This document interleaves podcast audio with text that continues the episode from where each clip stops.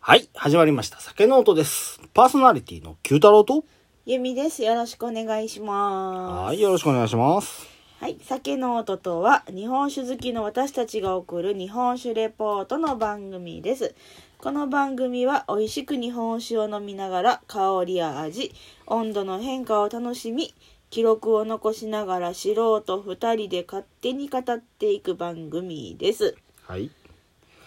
あのーちょっと前にね、ほツイッターのう。うスん。ペース、スペースという機能が実装されほまうして、ほあの、まあ、えー、音声でコミュニケーションを取るという機能やねんけう。どチね、ャットみたいな感じクラブハウスって SNS 知ってる知らんかあんたは。聞いたことはある。まあ、リスナーの方やったらクラブハウスみたいなもんって言ったらもうそんで伝わんねんけどあう,、そうなんんだからまああのー大人数の電話みたいなの感じでわちゃわちゃと喋るようなのがあってでまあそれをただ聞くだけっていうのもできるしあのーホストだからその部屋を始めた人スペースを始めた人が許可すれば会話にも混ざれるっていうような機能ってね。ううんうんうんん。で、まあ、チラチラっと見てたら、あの、相互フォローしてる方がやってはって、で、シューって聞きに行ったっていうかさ、僕も初めてやったから、その時、うんどんなもんなんじゃろうと思って、そこに行ってみたら、ほうん。あの、あ、九太郎さんやみたいな話が聞こえて きて。あれそんうなあ、ーそんなあれなんかなみたいな。あの覗きに行くそとう見えねえあれなんだ見えねえああのこれ何々誰がかあの聞いてますよそうみそうそうたそういなのが出るのね誰それが聞いてるよみたいなんでパッと出るから、うん、私がこの方あのなんか音声で配信されてる方よねみたいな話されてて「入ってきてくださいよ」とか言って招待されてその後その会話に入ってこい、であの喋ってたらこうなんか自分自分たちはあのまだまだ日本酒初心者でみたいなこと言ってそうかなそうでもないけどなツイッター見てたらっていう感じで思いながら喋ってたらほうん。あの、こいつは配信してるようなほどやから、だいぶすごいやつだ、みたいな空気がそこに生まれてしもて。うあの、うんあれあの結構夜中にわわ喋ってたやつ、そうそうそうそうそう。で、あの、チヤホヤされてすごく気持ちよかったですっていうだけの話やねんけど。でお酒が進んでそう二そうそ日酔ういそうそうそう。あれの日は大変やった。 そもの日は大変やうったベロンベロンやったね、うん、やばかった。うん。まあそんな、そんなこともあってね。うんそれつこたら、生配信できんじゃないかなって、これで。生配信結局まあやってること一緒やからさ、1時間ぐらいで切って、とともも思っただけやねんけどな。まあ、可能やなと。うん。いうことで。難しいねそうかな。結局、ほら、これもいまあまあまあ一発撮りやしさ。そうあの編集が嫌いな九太郎が一発撮りで行こうぜと、そうそうそう。うん、めんどくさいし。うん。なんかの機会に特別編でああ、そうそそのうそうそう。他の人も入れてああのちょっとそういう会話をするやったらありかもしれなあ。い せや、確かに僕がこう、ダラダラと喋るのを、他の方がね、そうそうそう、どういっていうう反のは応しはるかもあるどうしかっていうのもあるし、うん。それをねよしと思ってくれてる人がきっと多分ね固定リスナーになってくれたはるんやと思うけど、まあ、しかしそういう人を集めて、そうやって僕がダラダラ喋る回でもいいし、その、コミュニケーション取る回でもいいけど、うんうんうん、ある程度そういうこともできんのかなと、ちらっと思っただけで、特に何が構想が頭の中にあるとか、そんなのは全くないで。 うんただ、おまあまあ面白そうやなと思っただどっけで。かのタイミングでそれこそまあだいぶ先やけど、またほら日本酒の日とかにさ、ああ、そうだ、ね。みんなでそれで乾乾杯杯相ね手しても、うまあねいいかもしんないねん。そうだね。まあちょっと、その辺はどうなるかもわからへんし。 顔の見えない飲み会、面白いな。 うん、みんなまであそれも何飲んでんのみたいな。そうそうそうそれもありかもね、うんこんな感想うん。とか何縛りでいこう。 あ縛りつくんでしょっぱなから あ、そうそう。まあまあ例えばあの、うん私たちが放送で飲んだことがあるものとかでも僕絶対飲んだことないの持ってくんで。いやそれ成り立たへんから 成り立たへだんくなっるてから同じ酒じゃなくて、知らん酒飲みたいやん。まあまあね、 うんまあ、でもその特別版の日ぐらいいいんじゃな いのそういや今までほらだってあほんならあとはあのほらツイッターされてる酒造の方々を呼んできて あもう楽しそうねあなた好きせ好きそうね連絡取れる人だけバーって実はこんなんしてみたいな うんであの太田さんにはこうツイッターを始めさせるっていういやいやいやいやまあそれはねお忙しい人なのではい、まあまあそんな感じではいちょっと面白かったなということでまた機会があれば皆さん喋りましょうということでもうなんかやる方向になってるやんああじゃなくて僕と個人的にっていう話ねあーうん、あのたまにスペースちらっと作っては消して作っては消してってしてる僕なんで 誰も入ってこねえやもういいやつって 見つけたら声かけてみてくだまさあ、いじゃあ今日もしかしたら、うんこの放送をそのこの前話した人がうん、あ「おお言うてる!」ってあ聞いてくれたらねそうそうそう、ん、聞くとは言うてくれてたからちょっと分からへんくれるけどかもしれへんね、うんそうそうそうもうだってあれあってから初の公まあ開でしそょ、うだねうん、うんもしかしたらねうんはい、はいじゃあ今日のお酒はい41回一回ですなもうね、うん日本地図が埋まってきたねそうだねあと8箇所かな8箇所、うん8箇所もうそんなにもんあ今日外した今日の次だから次回からであと8箇所あほんまや、うん8箇所だはいですじゃあしていきましょへいういいですかうんいいよ今回お酒何はーいえー、静岡県からおう静岡行った うん初めて初めてそれ初めてやわないやいやいやいやだから順番に飲もうぜってやってんねんから今まで飲んでたらあれってなるよ静岡県からうん土井酒造場ほう海運逆さ富士純米吟醸山田錦55でございますちょっとねあの逆さ富士って名前ついてるとことついてへんところがあって実際瓶にはついてへんねんけどそうそうそうあれと思ってあの海運逆さ富士っていうこの響きがすごく縁起がいいからもうそうやって言っちゃったあれえじゃあこれはそういう一応お酒なのねそうそうそうであのー検索する時も海運逆さ富士っていうふうに入れたらパンと出てくるしいいと思うそよう書いとこまあまあどっちなと。です。はい。可愛いんだよね、ラベルは。うん。青い富士山が上下に2つ。う、うんねえ。ほんで一応これ夏酒のくくりになってます。うん、なんかちょっとラベル爽やかっぽい、そうだね、青いしね。それだけでやけどね、うん。あ、あでもあの、しゅあの酒蔵さんちゃうちゃうちゃうちゃう主販店さんでちょっと話聞いてたら、まあこれも夏酒の一種だよっていうことで、うんうん、言うていただいてたんで、まあそれは間違いないかな。まあね、夏だけコーナーにも並んでたし。ほうん。で、言うてて。それで、ちょっと、あの、春酒をあんまりしいひんだから、夏酒ぐらいはもうちょっとしといた方がいいかなと思っう、うて。ん、何もしいひんだもんね 今回だから、ちょっともう買ってきましたということで、はいさしてもらいましょう。うんはい。どうした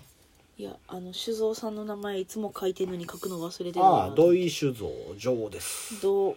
土に色のいいで酒作る場所。酒作る場所はい。じゃあ開けながらスペックさせてもらいます。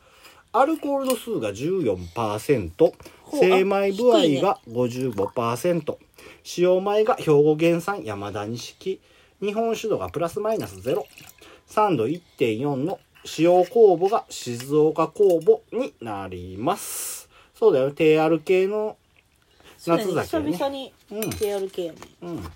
うん、まあその辺もあってね夏酒のそのバリエーションってまあ様々あってうんちょっと違うよねっていうのは花屋さんの時に言ったと思うし、うんうんうんまあその辺もちょっと自分らでもいろいろ飲んでみたいなっていうのもあっての一本かなっていうところです、はいじゃあ色合いいきましょうダメはいプチプチもないねこれは出会ったか火入れちゃうかな確か火入れかな、うんうんでもプチプチはしてないよ、はいしてない火入れやからねなんかでもちょっと見た目でうんとろっとしてそうねと思ああ そうかまあとりあえず透明と書い色ておはいて透ください明じゃあ僕香りいきますああすごくいい香り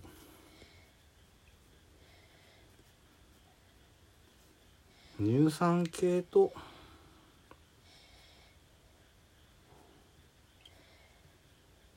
かすかにバナナかなこれは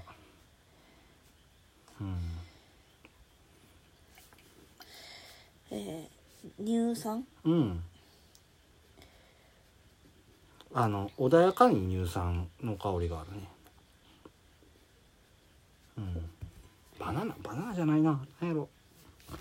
何でしょうバナナじゃないのバナナかなバナナじゃないよバナナだよ何でした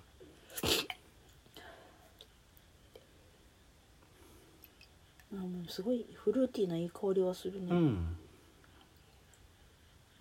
バナナよりはもうちょっとすっきりしてそうな気するなリンゴかなうんリンリゴンゴかな梨かなリンゴじゃない気もするちょっとなしなんか今日はうまいこと鼻が機能してへんのかな鼻は通ってんねんけどなしじゃない梨かなうんバナナほどなんかどっしりした香りでもないしうんうん、うんなしじゃじなゃあいそれでいこう何今日それでいこうはーいじゃあ次は舌触りなのでよいしょじゃあなめさんに移しましょうよはいどうぞへい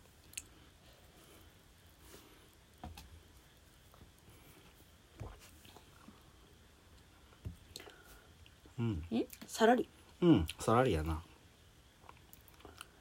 あれ見た感じなんか一瞬とろっとしてる感じがしたんやけど口当たりが少しとろみのあるようなうん、感じはしたけどもう全体的にはさらっとしてそうるやよねねさらっとしてるね、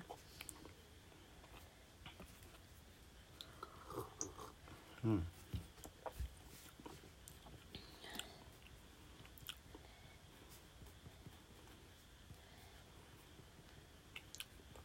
うんねほいこれはなんだろ何ういやいや味にいっちゃいそうやからこれはなんだろあそこセーブした結果その言葉ねう 結局味にいっても同じこと言うこれはなんだろ よいしょうちょっと僕今までにまたない感じかなと思ってうん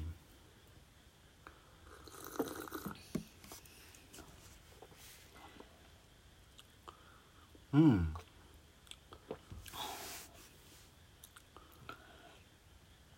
綺麗な酒やな綺麗すっきりいやなんかすっきりなんかちょっとあ手あるねっていう感じはするうん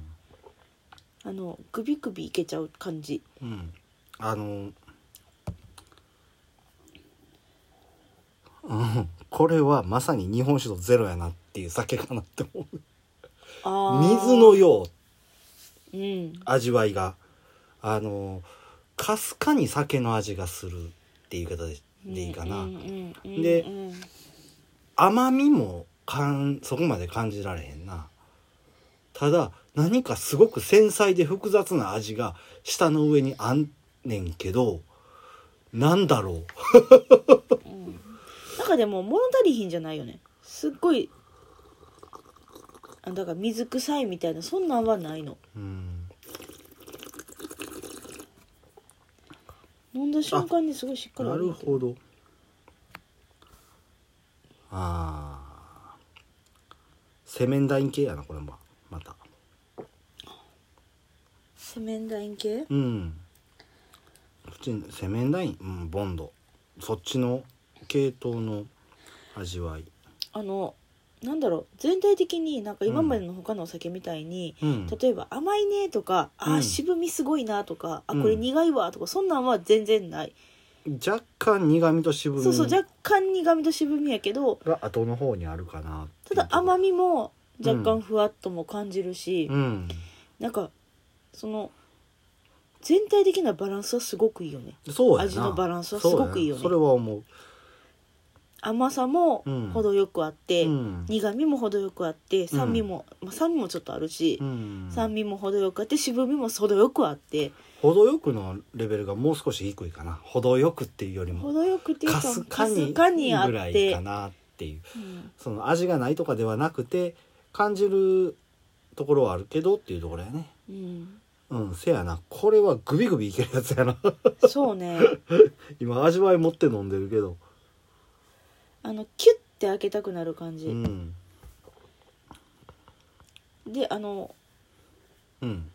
今ほらあの、まあ、収録っていうのもあるからすごいしっかり冷やしてるやん、うん常温で開いてきそうな気がするまあそれはあるかなうん、うん味がなんかどう書こうか な苦み甘みうん渋み、なるほどこれもまた一つ夏酒の一つの形なんか甘みがすっきりとしててせやな爽やかさもあるんだよねで繊細な甘さとかすかな苦みかそうねそして大引く渋みというところかなちょっと待ってもう一回言っえ てもう一回言うてどこから今言ったやつせえあ繊細な甘さとさでまゆっくりゆっくりあ繊細な甘さとさっきは言わへんだけどまあ爽やかさっていうとこ爽ろやかかさうん、ほんでかすかな苦みと大引く渋み苦みうんと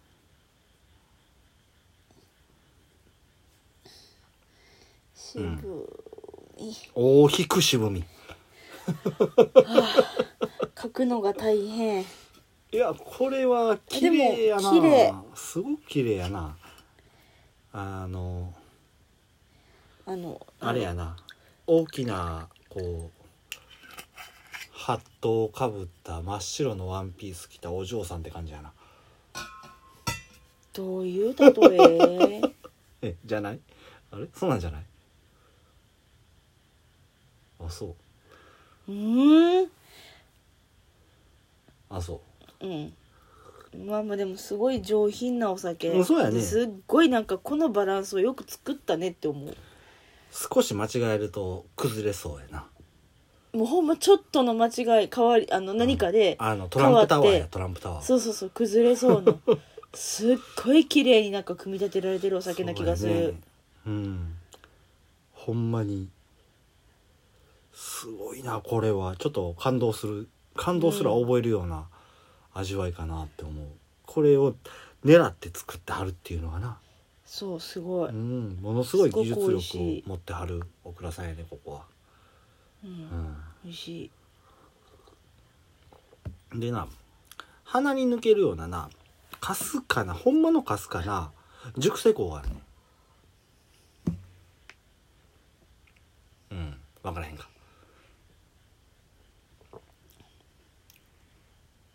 分からへんかうーん分からんそういうとこ敏感なはずやのにあなた熟成香にはねうんすごくなほんまにかすかにあってそれがまたいい深みを出してくれてる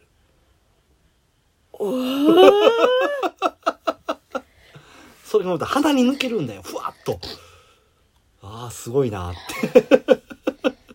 今日私ダメかもしんない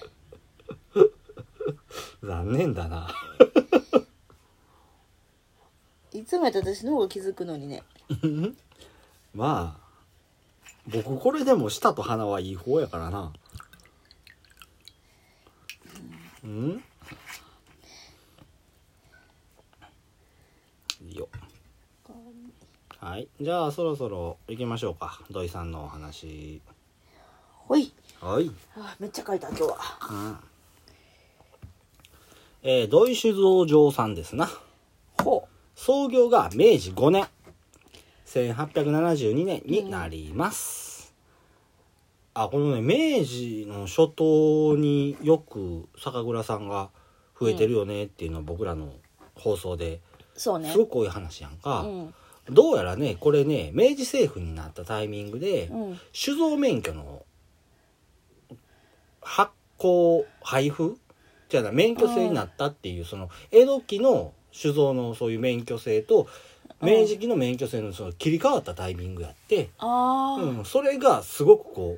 う量産配布されたっていうのでその明治初頭にすごく酒造が立ったっていう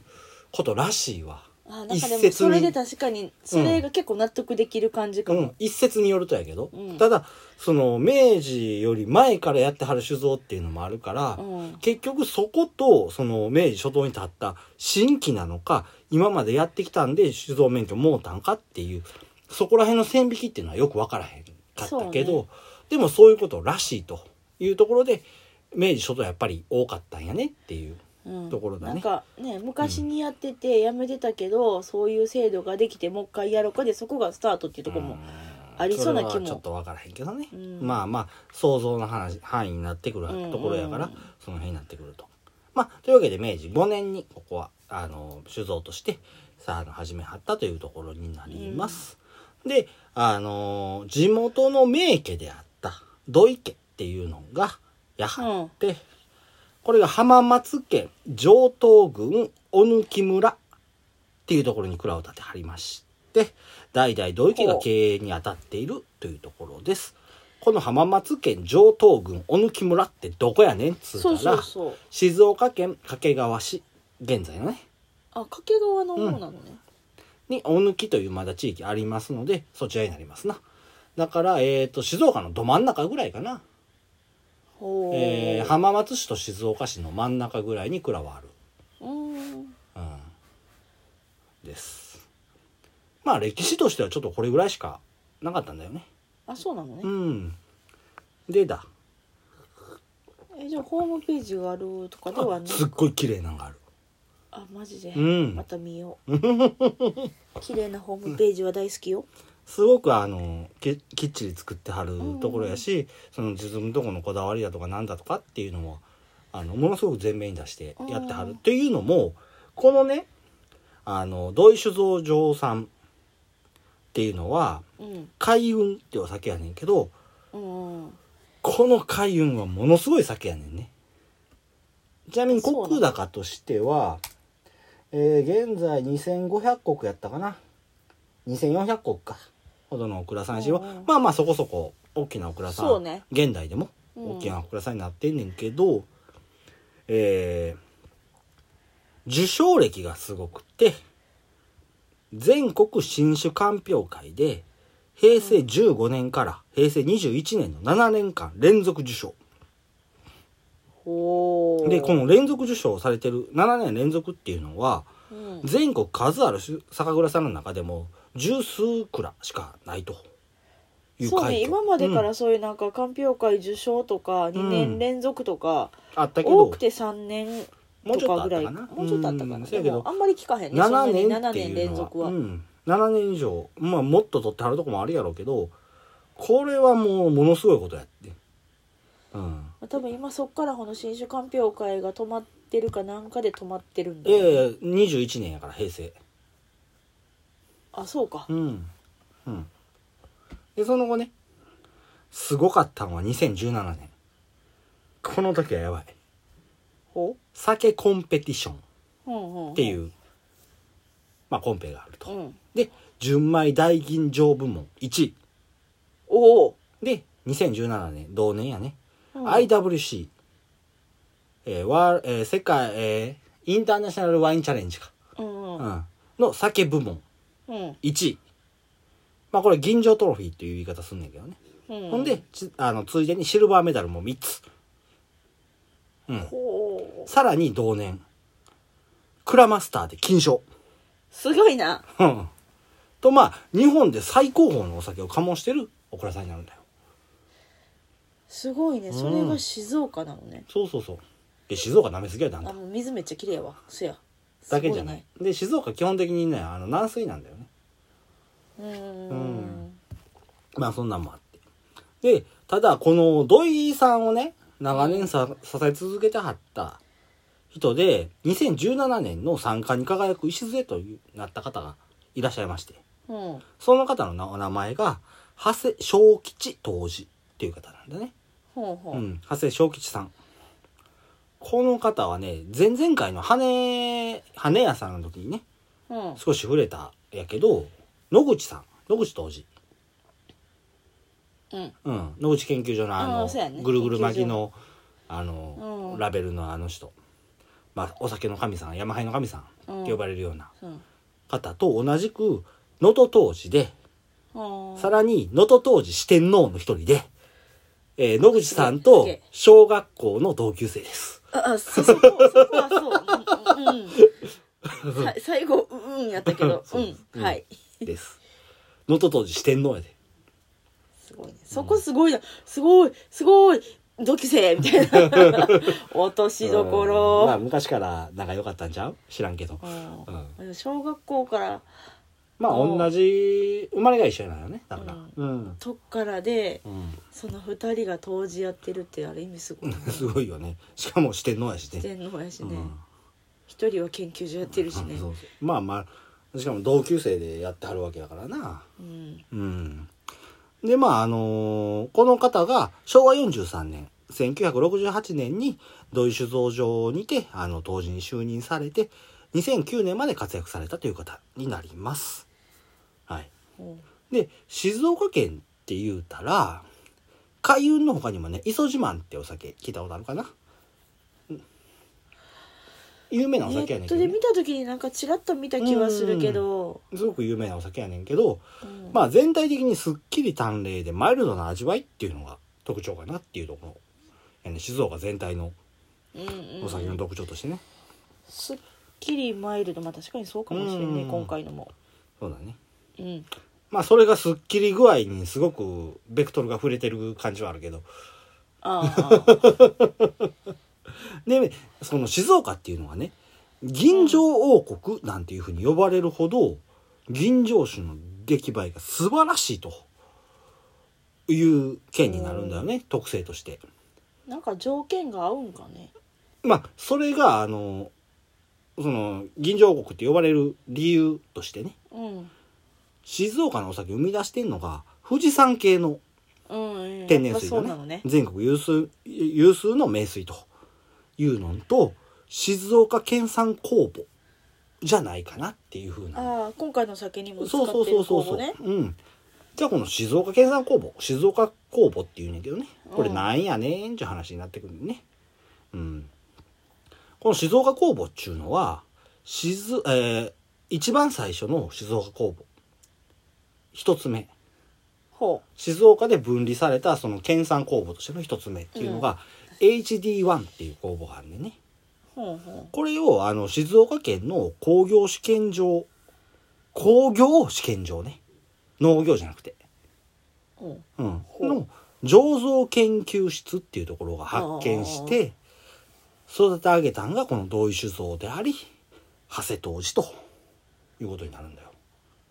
なるほどねでまあちょっと詳しい話入っていきます。静岡工房のね、ううんん、昭和53年にこの海運の大吟醸のやつねほ仕込んではるところの13日目のもろみから分離された酵母でう13日目そうそうそうそう華やかな銀醸を生み出す酵母っていうふうに言われてるんだよね、うん、確かに香りすごかったよな、すごい香りがうん、で濃か香ったりに反して味わいはすっきりとしたようなお酒やったようんね,、そうね基本的にうんでこのじゃああの土井さんで分離されたこの酵母っていうのがうんそれまでは無名やった静岡のお酒をうん評価されるようになったっていうののやつなんだよね。うんっていうのが昭和61年の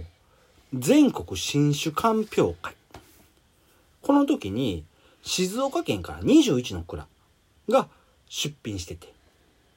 うんそのうち、それまで全然無名やってんね。うんううんん。の中で21の蔵がこの酒造工房を使って出品したと。うんいう中の17の蔵が入賞。すごいねそして、そのうちの10蔵が金賞を受賞したっていそうなめ やんほぼう。で、まあまあ、そうなめっていうわけではないんやけど、これは全国の蔵に出された金賞のうちの1割近くを占めるっていう結果になってるんだよね。うんすごいやんこの1割をそうそうそう静岡へ取ってるっていうのがやばいやろうんうん。この快挙に結びつける要因となったのがこの静岡工房っていうふうに呼ばれてるんだよね。言われてるんだよね。うまあ、まあこの静岡工房とうんまあまあでもこの静岡で作ってたお酒うんからのうん工房なんだよね。まあこの土井さんの工房だねうん、ってこと土井ださよねんの蔵付きまあ言うたら蔵付きの工房うんかかららはあの抽出された抽出されてん。うん、やつなのね。で現在静岡工房っていうのはいくつか増えてるんやけど、うん一番最初に分離されたのがねこの HD1 っていう工房でうん。その HD1 の H っていうのは長谷当時の頭文字あなるほどね。 D は同意酒造の頭文字それぞれ取って名付けられたというふうなほ工う。房になります。うんほんまや HD。うん。まあちょっと、お湯温めていきましょう。で、あのーちょっと土井さんのお話に戻るんやけど、うんこうしてね、大、あの、土井酒造場にね、大変、じゃあ、こうして大変ね、土井酒造場と静岡県の日本酒に貢献された長谷当時なんやけど、うん残念ながら2009年の仕込み中に大きな怪我をされ、その年の7月に亡くなられたというあことりらゃしい。そうなんだ、ねうんちょっとその怪我が原因かどうかっていうのは、まあ、多分原因なんやろうと思うねんけど回復されずにっていうところでやと思うねんけどそれで亡くなられたっていう話なんだよねでその後ね酒造りっていうのはうん現社員当時になる新馬実当時っていう方とうん土井家のご子息である現社長の息子さんやね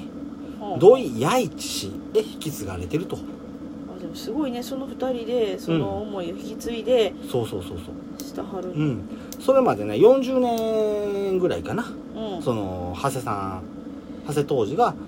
土井社長と一緒にね二人三脚で盛り上げられてきた土井酒造を今度また息子さんとお弟子さんが盛り上げられてるっていうのがなんかいいねすごい素敵やなってうん思って、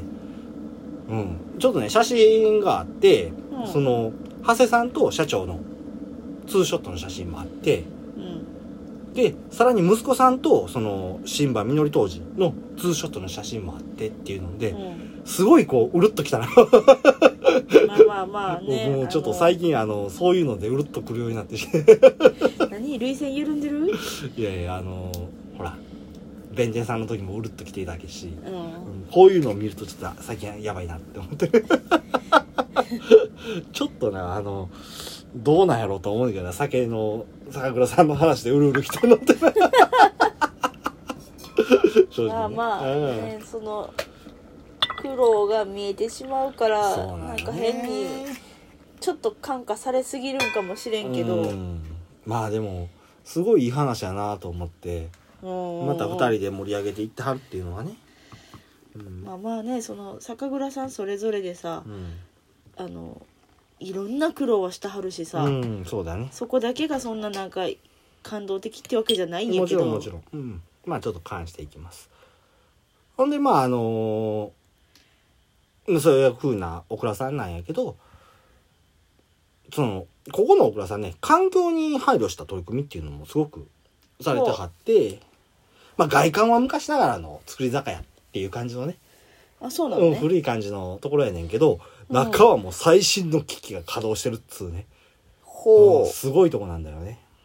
であの浄水設備っていうのを導入してはって、ううん、精米とかで出たね排水っていうのを全部そういう浄水の設備に一回通して綺麗な水だけをもう排出するっていうすごい取りね組みを行ってはったり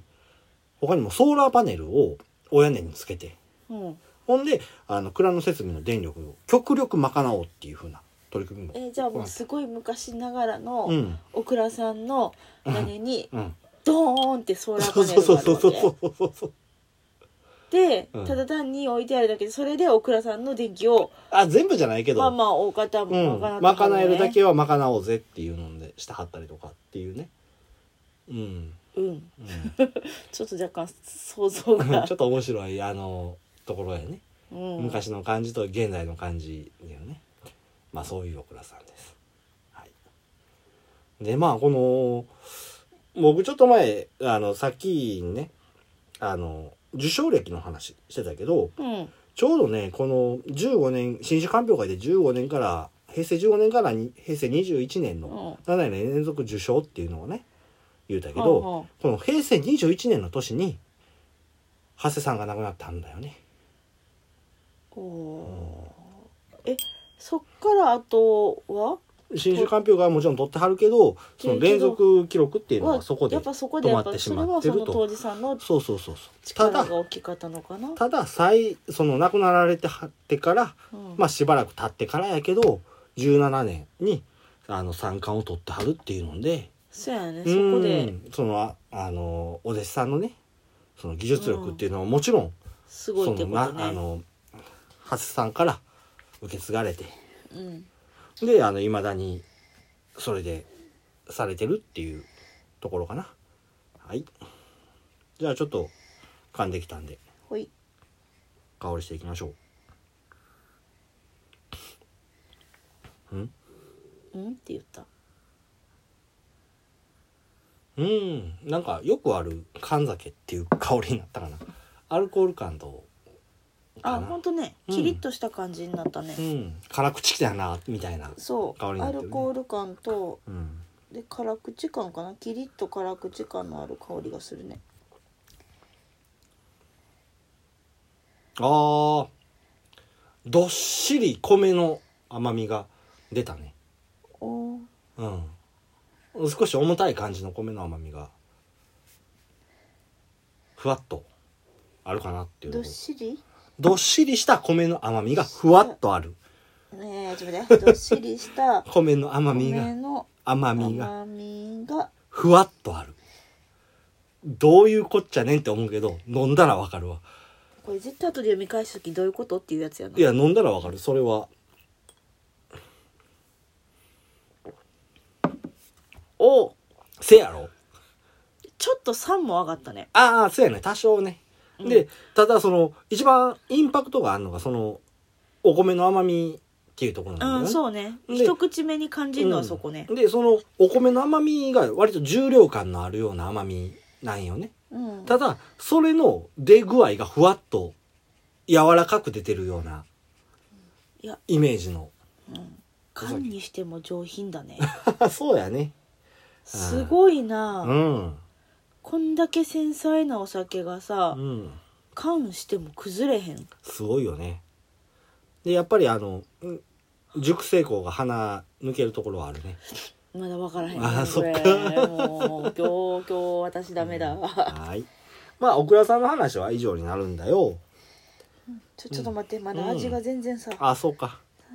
ん、途だ中よにうんうん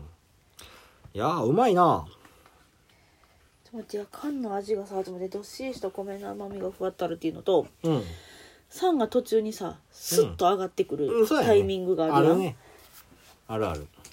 うんそれもなんかスパイじゃなくてそうやそなれもすごい上品に上がってくる感じがすごくこうたまに僕が言う縁の下の力持ちさんっていうところかなこれはうんうん中でも下からどしっと上げてるっていうよりあはーじゃもなうくて全体的にまとまって綺麗にうん上がってる気がする、このお酒全体を支えてるようなところかなっていうこの酸があるからこそこの重厚さがある甘みをバランスコントよくロールできてるコントロールしてるのかな、うんっていうところあると思ちょっと待ってう。うん、で渋みがちょっと抑えられてんのかな茶渋じゃ苦みが抑えられてるかなっていうところはあるね。で渋みは継続中かな。うん。っていうところかな。いけるよ苦味はなくなるなくなるとは言わんけど抑えられてる。抑えうん。っねていうよりも多分甘さのインパクトで感じにくいところはあるのかなっていうところ。で渋みは継続中。継続中。 あるよ。でもそんなに嫌じゃないよ、ねうん。でんでんでんでん。ですな。そんなもんかね。ほううん。じゃあちょっと、全然違う話でいいかな。あ変わるのちょっと待ってね、あはんはちょいっ。とちょっと終わちょっと書くの待ってえー。ううんまあいいよはいちょっとね、逆さ富士の話しようかあそっち行くのね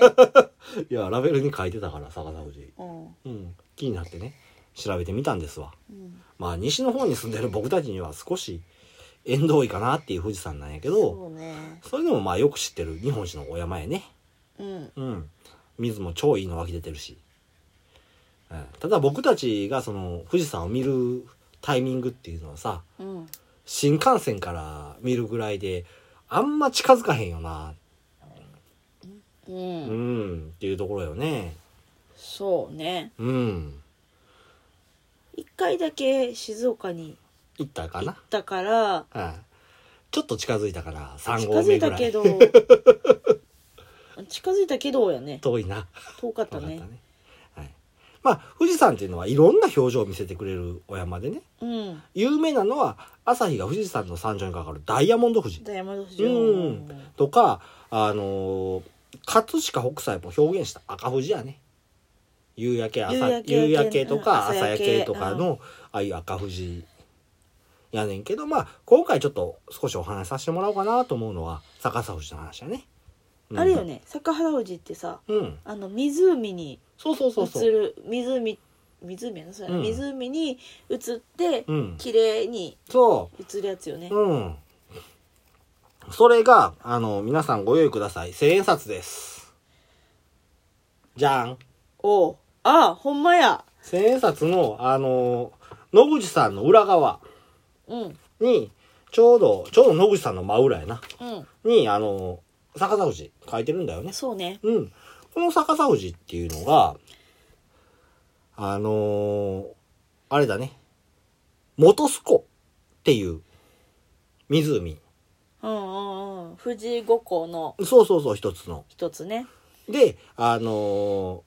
富士山写真家っていうのね、やはって、うんまあもう亡くなられてるんやけど岡田光陽氏っていう方が撮影されたものをあのーまあデザインしはったっていうのがこの千円札の裏側になってるんだよね。うんうんう、ん、まあこの逆さ富士っていうのは風のない日穏やかな湖畔にの水面に鏡のように映った富士山っていうことでね。うん、結構条件揃わんとまあそうだね風なかったらやっぱり風あったら波打っちゃうか水面打っちゃら。うし、うんで天気も良くなかったらダメやし、うん、そうだねでまあこのちょうど千円札に描かれてる逆さ富士は、うんその元栖湖の西岸西の岸やね、うんの辺りにあちょっと小高いお山があってそこを登っていくとね千円札の富士山展望台っていうまさにまさにな展望台が設けられててそそっっかからら見たらうんこれが見、そうそう条件よかったら見られるそのうね撮影とかしてみたらあのちょうどあの同じようなのが撮れるよっていうところなんだよね。わあ行ってみたいかもしかも撮影に最適な時期っていうのがちょうど今56月というのことなんですよ。うん行 きた行きたいねでもどこも行けへんからね,、まあねしかしねこの元栖湖っていうのは実は静岡じゃないんだよね。ああれあ山梨や山市え山梨山梨県。あれそうやったっけ、うんそうなんだよ。うん、で実はね葛飾葛飾北斎が描いた富士山っていうのも、あとは太宰治がね、富士山を題材としてる作品があるんやけどそちらもね山科がなんだよね。あれ、ええじゃあ静岡 e スポットないのないのないまのあでもないのうんえ富士山って静岡あそうか、うんまた上がってるからねうんないのいやいやいやありますよもちろんうん、うんあのね逆さ富士のいいスポットとしてあるのが富士山の南西にあるねほたぬき湖っていう、うあそんな、うんあ湖湖ほあうじゃあ逆さ富士やからあそうねそうねそうやそりゃそうだまあポンポコ湖があってポンポ コなちょっといろいろなんか引っかかる、うんまあたぬきやからなうん、まあ漢字としては田んぼの田に勘抜きの抜きやねんけど缶抜き缶抜きじゃねえや缶抜きは奇変に門に1や違うなえーああうん缶抜きはそれじゃないから違うねどういう字書いたらいいのかな、うん、まあぬまあいいやたぬきっていうたぬき粉っていうとこがあんねんけどここはね4月と8月になるとダイヤモンド富士の朝日が見られるっていうことで有名なんだよねほうんしかもあの逆さ富士と相まってダブルなダイヤモンド富士うえめっちゃいいやんうんただものすごい混み合うらしいよそりゃそうだろ うねダイヤモンド富士の逆さ富士なんてもやべえよ、うやばいよね、うん、でまあこことのたぬき湖の湖畔にねうんあのキャンプ場もあるんやけど、うんそこですあのーとかあとは宿泊施設もあったりするんだよねそうだろうね、うんそこで見る富士山とあと逆さ富士っていうのは静岡の中でも有数のスポットになってるらしくて、うんめっちゃ綺麗やった写真見たら。うん、で湖自体もそこそこ大きなところでそうんうのんどの角度から見るっていうのでもあまのあ変わ全って然くるんだよね表情は変えてくれるっていうようなところなんだよね。うんあー行きたい行きたいまあまあせやしそのダイヤモンド富士の時期以外っていうのはとても静かな湖やしうんなんやったら宿泊客キャンプ客よりも釣り客の方が多いんじゃないかっていうような場所になるんだよ。ほただしまあ宿泊施設もキャンプ場もあるからうん今ちょうどキャンプブームやしっていうこともあってねーそうねうんこの開運逆さ富士を一本携えてたぬき湖畔キャンプもまた一興かなっていうところで今回のお酒の紹介以上とさせていただきますめっちゃ綺麗にまとめた ね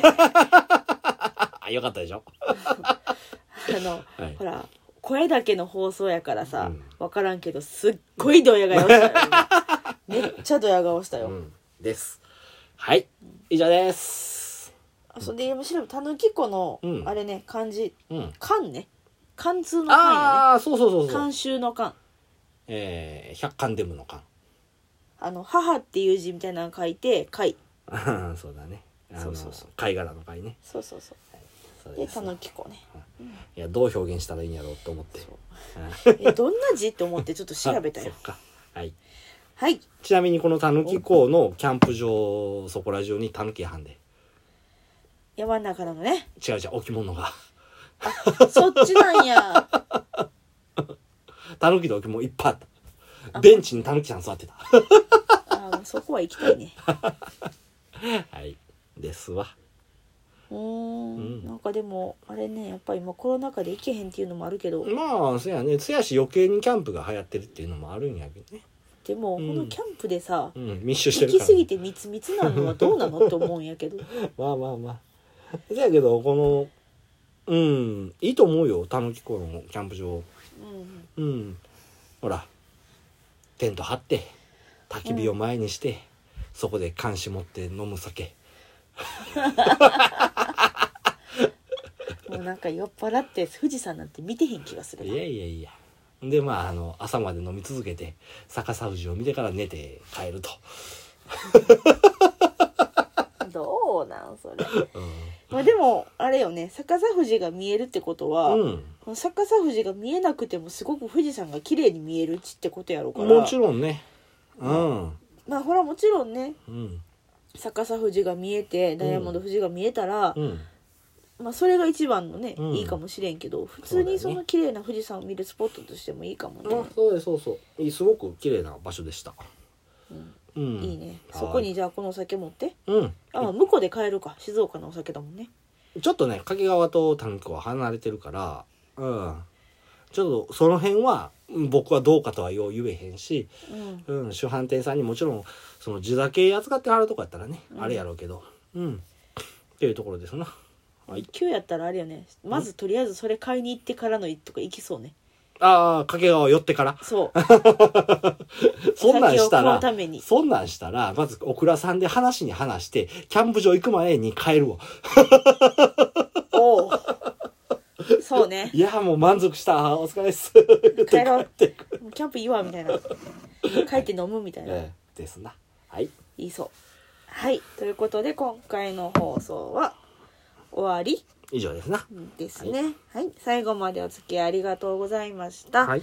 あの最初のねオープニングでも喋ってましたけどツイッタうん。ーやっております、うんご意見ご感想などはツイートまたはダイレクトメッセージの方お待ちしております、はい。えーとあれねんもしほんダイヤモンド富士見たよとかいう人いたら写真ああ、そうやな。とか送ってもらいたいね。欲しいねもちろん、あのー、開運をこそ れは今、うんうん、う、開運逆さ富士と一緒に富士山を撮って、だいぶ大変やと思あ、うけそどっか、なはい。いやまあ本当にねあの私たちの住んでるエリアから富士山はなかなか遠いしね。もうしかもねこのコロナ禍なおさらいけないので、うんなかなかね。そはい。うね写真とかもらえたら嬉しいなうん。は。多分速攻壁紙だないということでぜひメッセージもお待ちしております、うんこの放送面白いと思っていただいた方はぜひリツイートして広めていただけたら嬉しいです、んメールアドレスの方もありますのでそちらの方にもぜひメッセージをお待ちしております、はいメールアドレスさけのうと 2020-gmail.com sakenote2020-gmail.com です、はい。皆さんのメッセージをお待ちしております、はい。ということで今回の第41一回回放送おしまいです。さようなら。バイバイ。